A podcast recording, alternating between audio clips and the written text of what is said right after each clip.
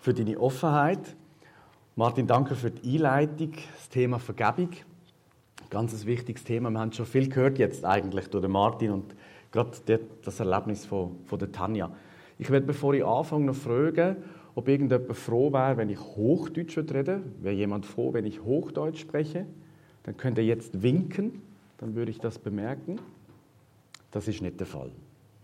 Sehr gut. Es freut mich, dass ich mit euch die dritte Predigt zum Thema Vergebung anschauen. Freiheit im Leben, Frieden in Beziehungen. Und wir werden heute das Thema anschauen, ich vergebe dir.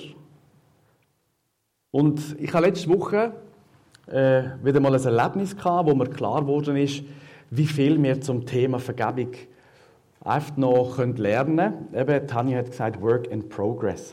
Das ist irgendwie von A bis Z, denke ich, so ein bisschen unser Leben als Mensch.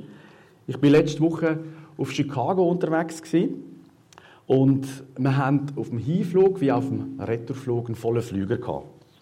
Und wenn die Flugzeuge voll sind, dann äh, gibt es immer wieder ein bisschen Konflikt zwischen Menschen auf diesem engen Raum. Und wisst ihr, was da immer wieder ein Thema ist? Immer wieder ein Thema, wenn die Flight Attendants vorkommen und uns erzählen, was so läuft. Der Kampf um die Armlehne. Man würde es nicht glauben.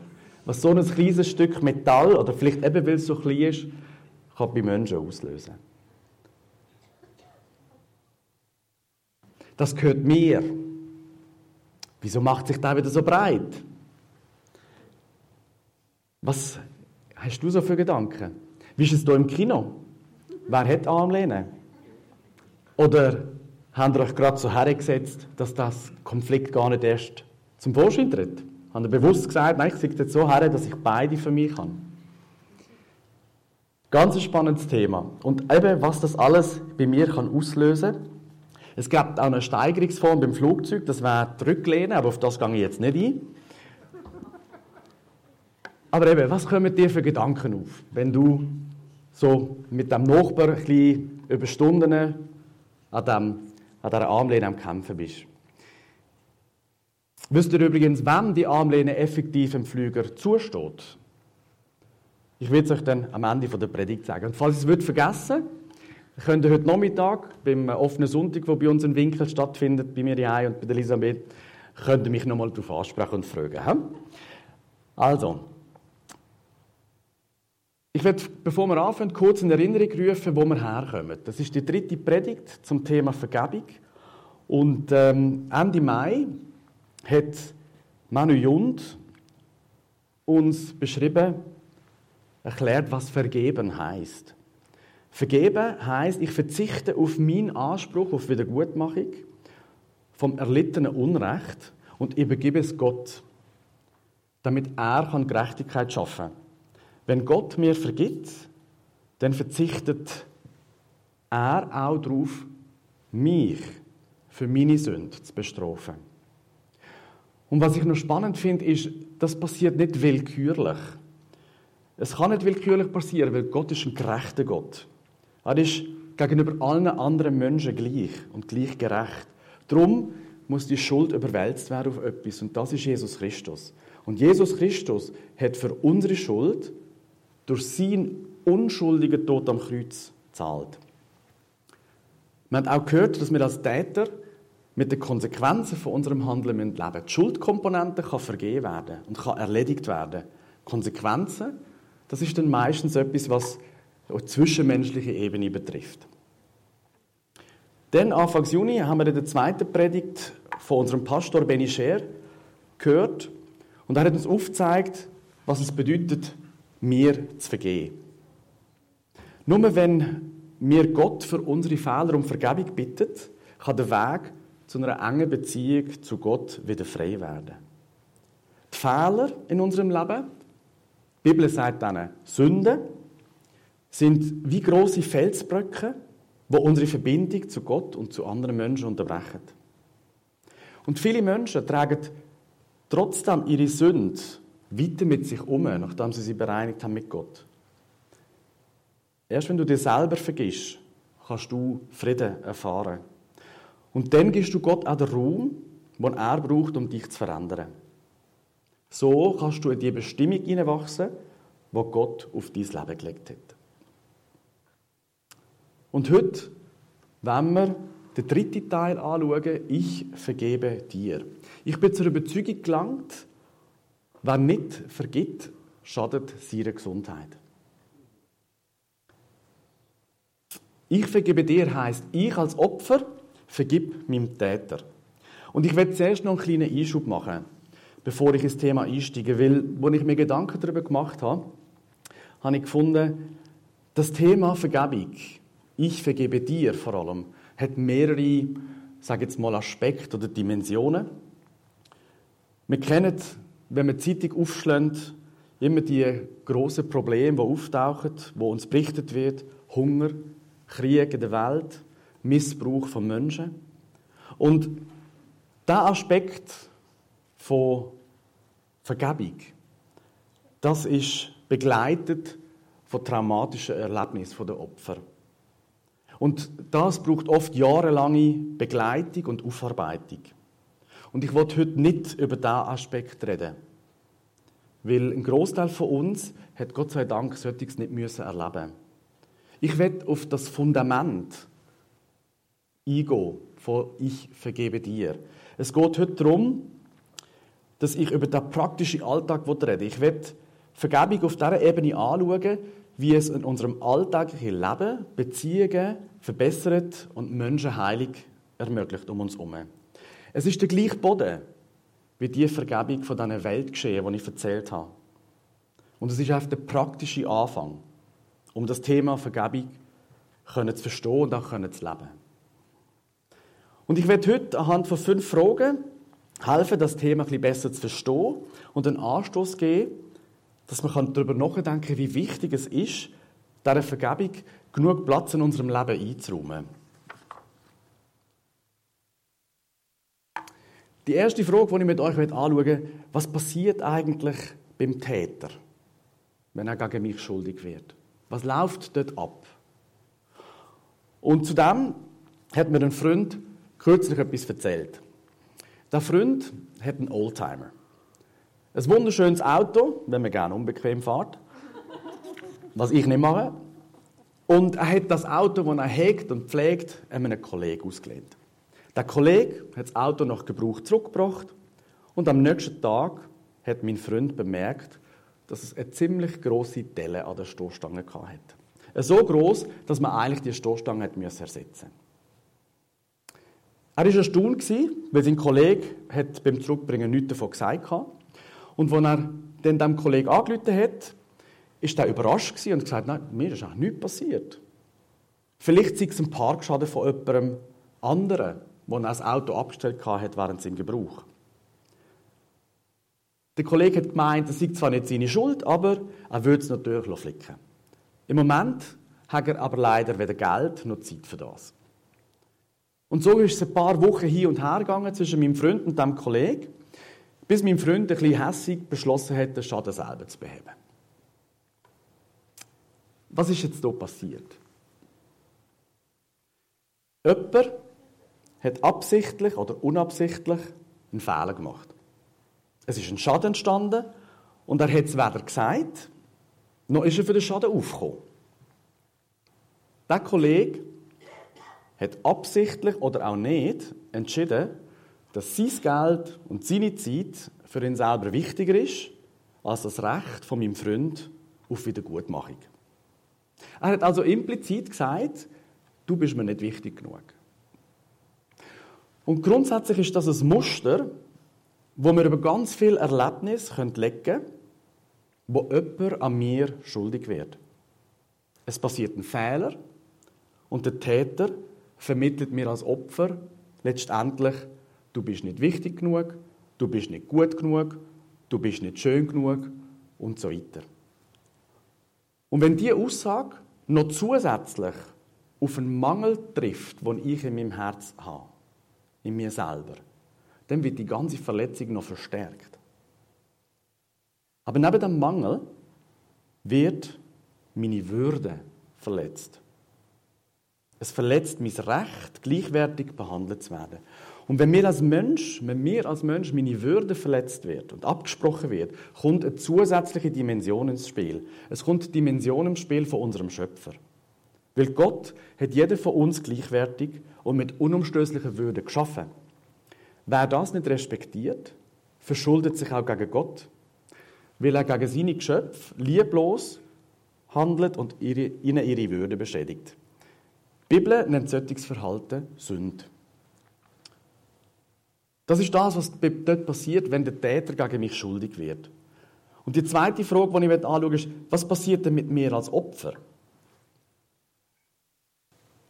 Wenn jemand gegen mich sündigt, löst es etwas aus, haben wir gesehen. Es ist wichtig, dass wir verstehen, was mit uns in unserer Seele oder unserem Herz passiert, wenn jemand an mir schuldig wird. Der Kollege hat das Auto von meinem Freund beschädigt und ist durch die Hintertür verschwunden. Was macht das mit dir? Kannst du dem Täter trotzdem respektvoll und liebevoll begegnen? Oder bleibst du in so einer Situation in deiner Opferrolle gefangen und bewahrst die Schuld von dem Täter sorgfältig in deinem Gedächtnis auf? Mache ich daraus etwas wie ein Pfand, wo ich fein säuberlich ablege, damit ich in dieser Person bei Gelegenheit wieder vorlegen kann und vielleicht sogar zu meinem Vorteil verwenden Vielleicht sage ich mir, ach, ich bin ja gar nicht böse. Ich bin nur enttäuscht über die Person. Aber ich will nicht vergessen, damit ich den gleichen Fehler nochmal mache. Ist das richtig vergeben? Martin hat so eine Frage gestellt am Anfang. Enttäuscht. Enttäuscht wovon? Dass die andere Person nicht perfekt ist. Bin ich denn besser in anderen Bereichen? Aber trotzdem, ich kann es so machen. Ich kann den Pfand nehmen und aufbewahren. Aber ich werde dich warnen, der Preis ist hoch. Die Pfand bewirken etwas in mir. Sie führen dazu, dass ich als Mensch noch dies noch bitter werde. Durch meine Erfahrungen und die Pfand, die ich in meinem Gedächtnis ablege, begegne ich der Welt als Opfer, wo man schaden will. Meine Erwartungen für die Zukunft werden negativer und sie beeinflussen mein Weltbild. Was ist das Resultat?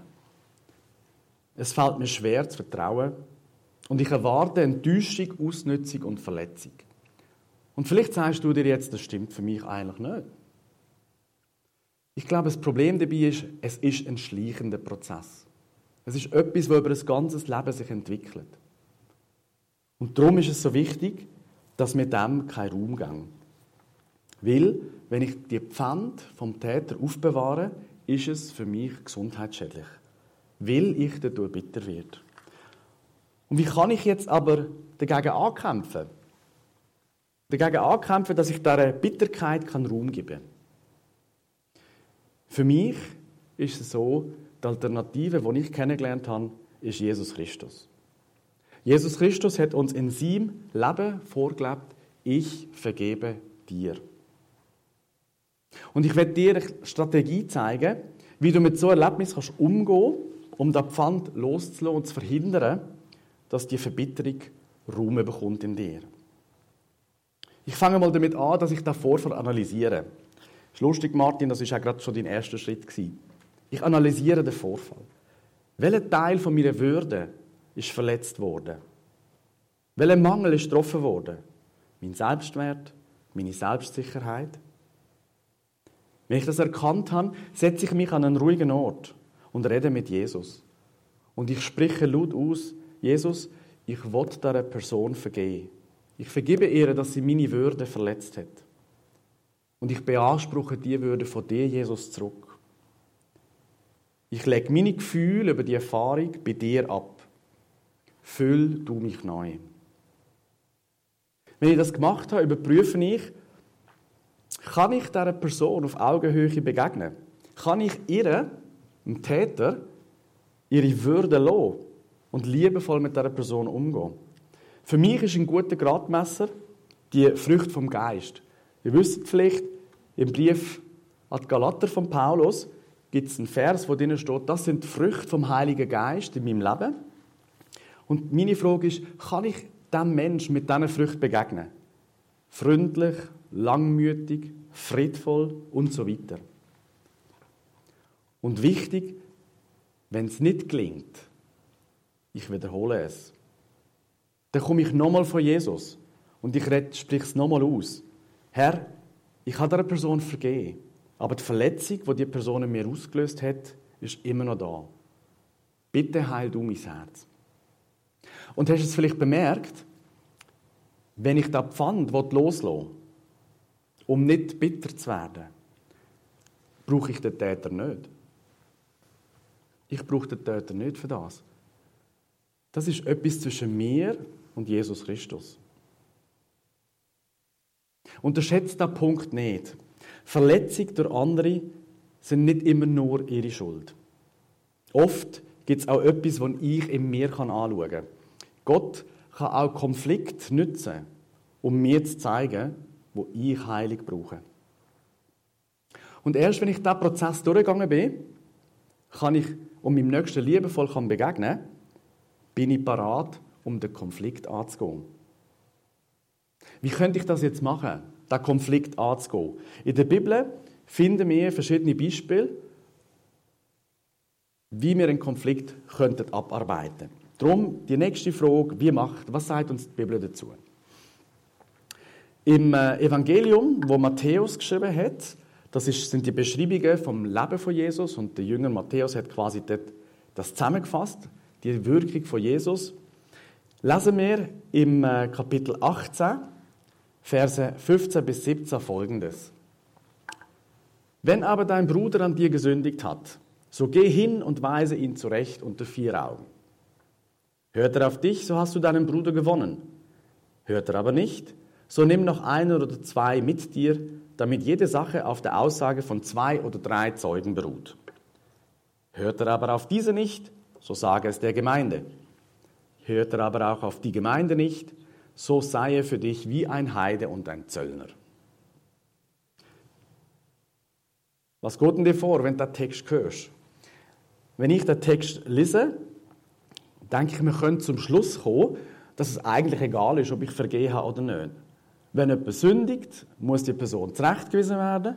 Sie muss Einsicht bekommen über ihre Schuld, dass sie etwas falsch gemacht hat. Punkt. Ende. Wie geht es dir dabei? Spürst du bei dem vielleicht ein Gefühl von Genugtuung in dir aufkommen?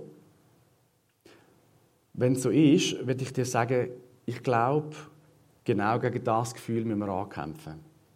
Ich glaube, das Gefühl kommt nicht von Gott. Das ist unser Schmerz, wo in meine Verletzung hineinredet.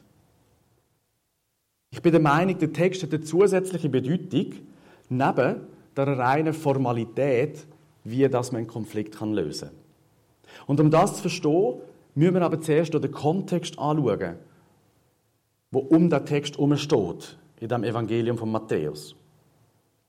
Weil unmittelbar vorher erzählt Jesus eine Geschichte über ein verlorenes Schaf. Er erzählt das seinen Jüngern und sagt, was meint ihr, wenn ein Mensch 100 Schafe hat und eins von ihnen wird sich verirren? Lädt er nicht 99 auf den Bergen, geht und sucht das Verirrte? Und wenn es passiert, dass es findet, wahrlich, ich sage euch, er freut sich über das eine mehr als über die 99, wo sich nicht verirrt haben. Was meint Jesus mit dem verirrten Schaf? Es ist jemand, der einen Fehler gemacht hat. Das ist jemand, der sich von der Herde entfernt. Die Person, die sich gegen dich versündigt hat, könnte so ein Schaf sein. Sie hat dir gegenüber einen Fehler gemacht. Und in diesem Text macht der Hirt alles Nötige, um das Schaf wieder ins geschützte Umfeld der Herde zu führen. Er stellt sogar die Bedürfnisse der 99 anderen Schafe kurz hinten an. Und dann kommt der Absatz von der Zurechtweisung oder vom Konfliktlösen, wie wir ihn hier sehen. Und wenn wir jetzt den hier durch die Augen von dem Hirt betrachtet, dann geht es nicht primär darum, Gerechtigkeit einzufordern. und dem verlorenen Schaf die Leviten zu verlesen und klar zu machen, was er falsch gemacht hat und was muss besser machen, damit es funktioniert. Sondern es geht darum, den Brüder zu gewinnen. Also das Schaf in die Herde zurückzuführen. Im Text steht auch, dass wir zusammen mit Zeugen zum Täter gehen sollen, um ihm seine Tat aufzuzeigen. Und meistens lesen wir es ja so, dass durch das die uneinsichtige Reaktion vom Täter soll dokumentiert werden. Aber es hat auch eine andere Komponente. Bevor ich den Täter konfrontiere, stelle ich mir doch die Frage, ob andere Personen die Tat und die Schuld auch so würden sehen wie ich. Oder ob ich vielleicht etwas verwechsle. Anschließend an den Text stellt Petrus eine Frage an Jesus. Herr, wie oft muss ich denn vergehen? Siebenmal? Und Jesus antwortet darauf, 70 mal siebenmal. Also unendlich mal. Wenn wir also den gesamten Kontext anschauen, mit dem Text von der Schaf, mit dem Text vom Konfliktlöser und mit der Frage von Petrus, dann sehe ich folgende Kernaussage für unser Thema Ich vergebe meinem Nächsten, ich vergebe dir. Und zwar erstens, ich mache alles, was nötig ist, damit der Täter in den Weg der geschützten Gruppe zurückfindet. Auch wenn es bedeutet, meine Bedürfnisse kurzfristig zurückzustellen. Das war das Beispiel vom einen Schaf gegen die 99. Zweitens, ich vergebe meinem Gegenüber. Und ich bin bereit, auch bei Wiederholung mehrfach zu vergeben. Das ist das 70 mal 7 mal.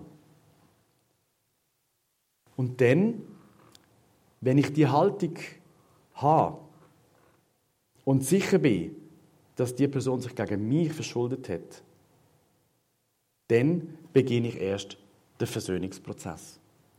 Mit der Kontrollfrage, würden die Zeugen meine Meinung teilen? Und wenn ich das Ganze anschaue, was wir bis jetzt gesagt haben, kommt mir schon noch die Frage auf, kann ich das überhaupt? Kann ich das überhaupt so durchlaufen? Es gibt Situationen, da fällt es mir leicht, euch vermutlich auch. Und dann gibt es Situationen, da merke ich, ich bin überfordert. Es fällt mir nicht leicht, jemandem zu vergehen.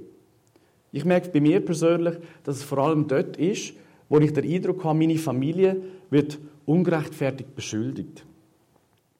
Und du hast vielleicht auch eine andere Situation, wo du merkst, dort fällt es mir schwer. Und genau dort weiß ich aber, ich kann mit dem zu Jesus gehen. Weil er hat ja genau all die Gedanken, die wir besprochen haben, auf mich angewendet. Er hat mir vergeben. Und er verspricht mir durch seinen Heiligen Geist die Kraft, damit ich es auch schaffen kann, jemandem zu vergeben. Was, letzte Frage, wenn trotzdem keine Versöhnung passiert? Was, wenn ich den ganzen Prozess gemacht habe, bis dahin gelebt habe, mit Jesus unterwegs war und es klappt trotzdem nicht? Der Täter will seine Schuld einfach nicht einsehen und ich kann mich nicht mit ihm versöhnen. Im Text, wo wir vorhin gelesen haben, hat Jesus gesagt, so sei er für dich wie ein Heide und ein Zöllner. Vielleicht denkst du jetzt, eben doch, weg, raus. Er passt nicht in die Gruppe, er passt nicht in meinen Bekanntenkreis, fertig. Es gibt keinen Kontakt mit so einem, erledigt das Thema. Aber dann werde ich dich fragen, wer sind Heide und Zöllner in der Zeit von Jesus gewesen? Es sind zuallererst mal die Menschen gewesen, die Jesus besucht hat. Es war die Zielgruppe von seiner Botschaft. Wenn du Jesus hast gesucht, dann war er auch dort, bei Heiden und Zöllner.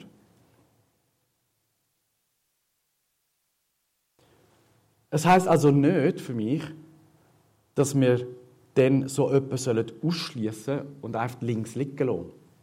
Es heißt für mich, dass wir uns bemühen sollen, dass die Menschen ihre Würde zurückbekommen, die Gott für sie vorgesehen hat. Weil wenn jemand sich gegen uns versündigt, passiert es meistens auch aus einem Mangel raus. Oder aus Angst. Oder aus Selbstzweifel. Und das ist ja auch meine Vergangenheit. Das ist auch unsere Vergangenheit. Bevor wir Jesus kennt. Und dann hat Jesus durch die Gnade von seiner Vergebung meine Würde wiederhergestellt. Und wenn ich das begreife und das für mein Leben in Anspruch nehme, dann ist diese Dankbarkeit der Grund, um mich für andere Menschen zu bemühen. Nicht ein Pflichtgefühl oder ein Auftrag, sondern Dankbarkeit um die eigene Vergebung. Als Leitung der Kirche haben wir probiert, das für die FG Kloten in ein Bild zu fassen, wo wir amigs in unseren Mitarbeitergesprächen anschauen. Und wir reden dort von einem Raum der Gnade. Ein Raum der Gnade, wo für Menschen Vergebung und Heilung möglich wird. In diesem Raum sollen Heiden und Zöllner, steht, und ich zähle mich dazu, Menschen können finden, die ihnen Liebe und Würde zusprechen. Die Würde und die Liebe, die Gott schon für sie parat hat. Und ich hoffe, ihr seid mit mir einig, dass es in einer Kille, in dieser Kille, nicht in erster Linie darum geht, Fehler und Unzulänglichkeiten einem gerade unter die Nase zu reiben. Sondern es geht darum, die Vergebung und die Gnade zu vermitteln, die wir in der letzten und in dieser Predigt angeschaut haben. Ich komme zum Schluss und werde noch kurz die wichtigsten Aussagen zusammenfassen.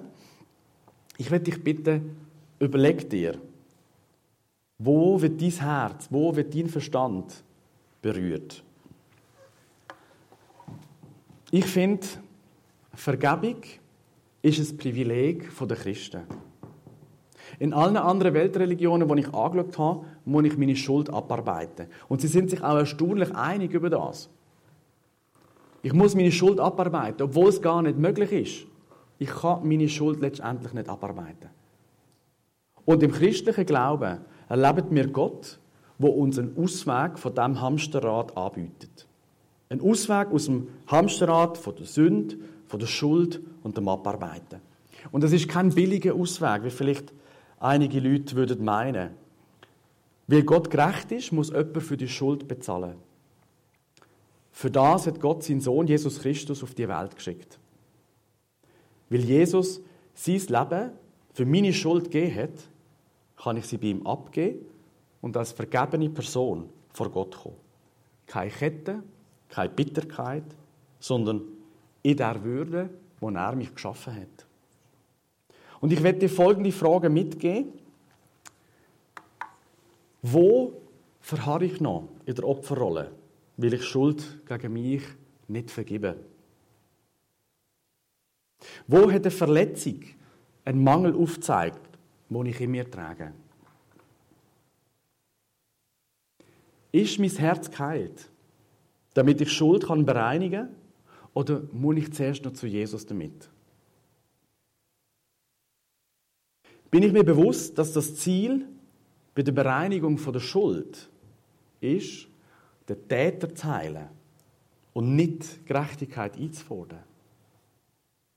Welcher Punkt sticht für dich raus? Nimm ihn doch für die nächste Woche mit. Denk darüber nach, besprich es mit deinem Partner, besprich es mit Gott. Wir werden jetzt die Möglichkeit haben, nach der Predigt das Abendmahl zu feiern. Und ich werde dich dazu einladen, deine Verletzungen, deine vergangenen Erfahrungen bei Jesus abzuladen. Wenn du dein Recht auf Vergeltung abgibst, wenn du dir für deine Fehler lässt vergehen durch das Opfer von Jesus, und wenn du dein Herz heilen lässt, damit du anderen kannst vergehen, wirst du Freiheit erleben und Frieden in deinen Beziehungen. Amen.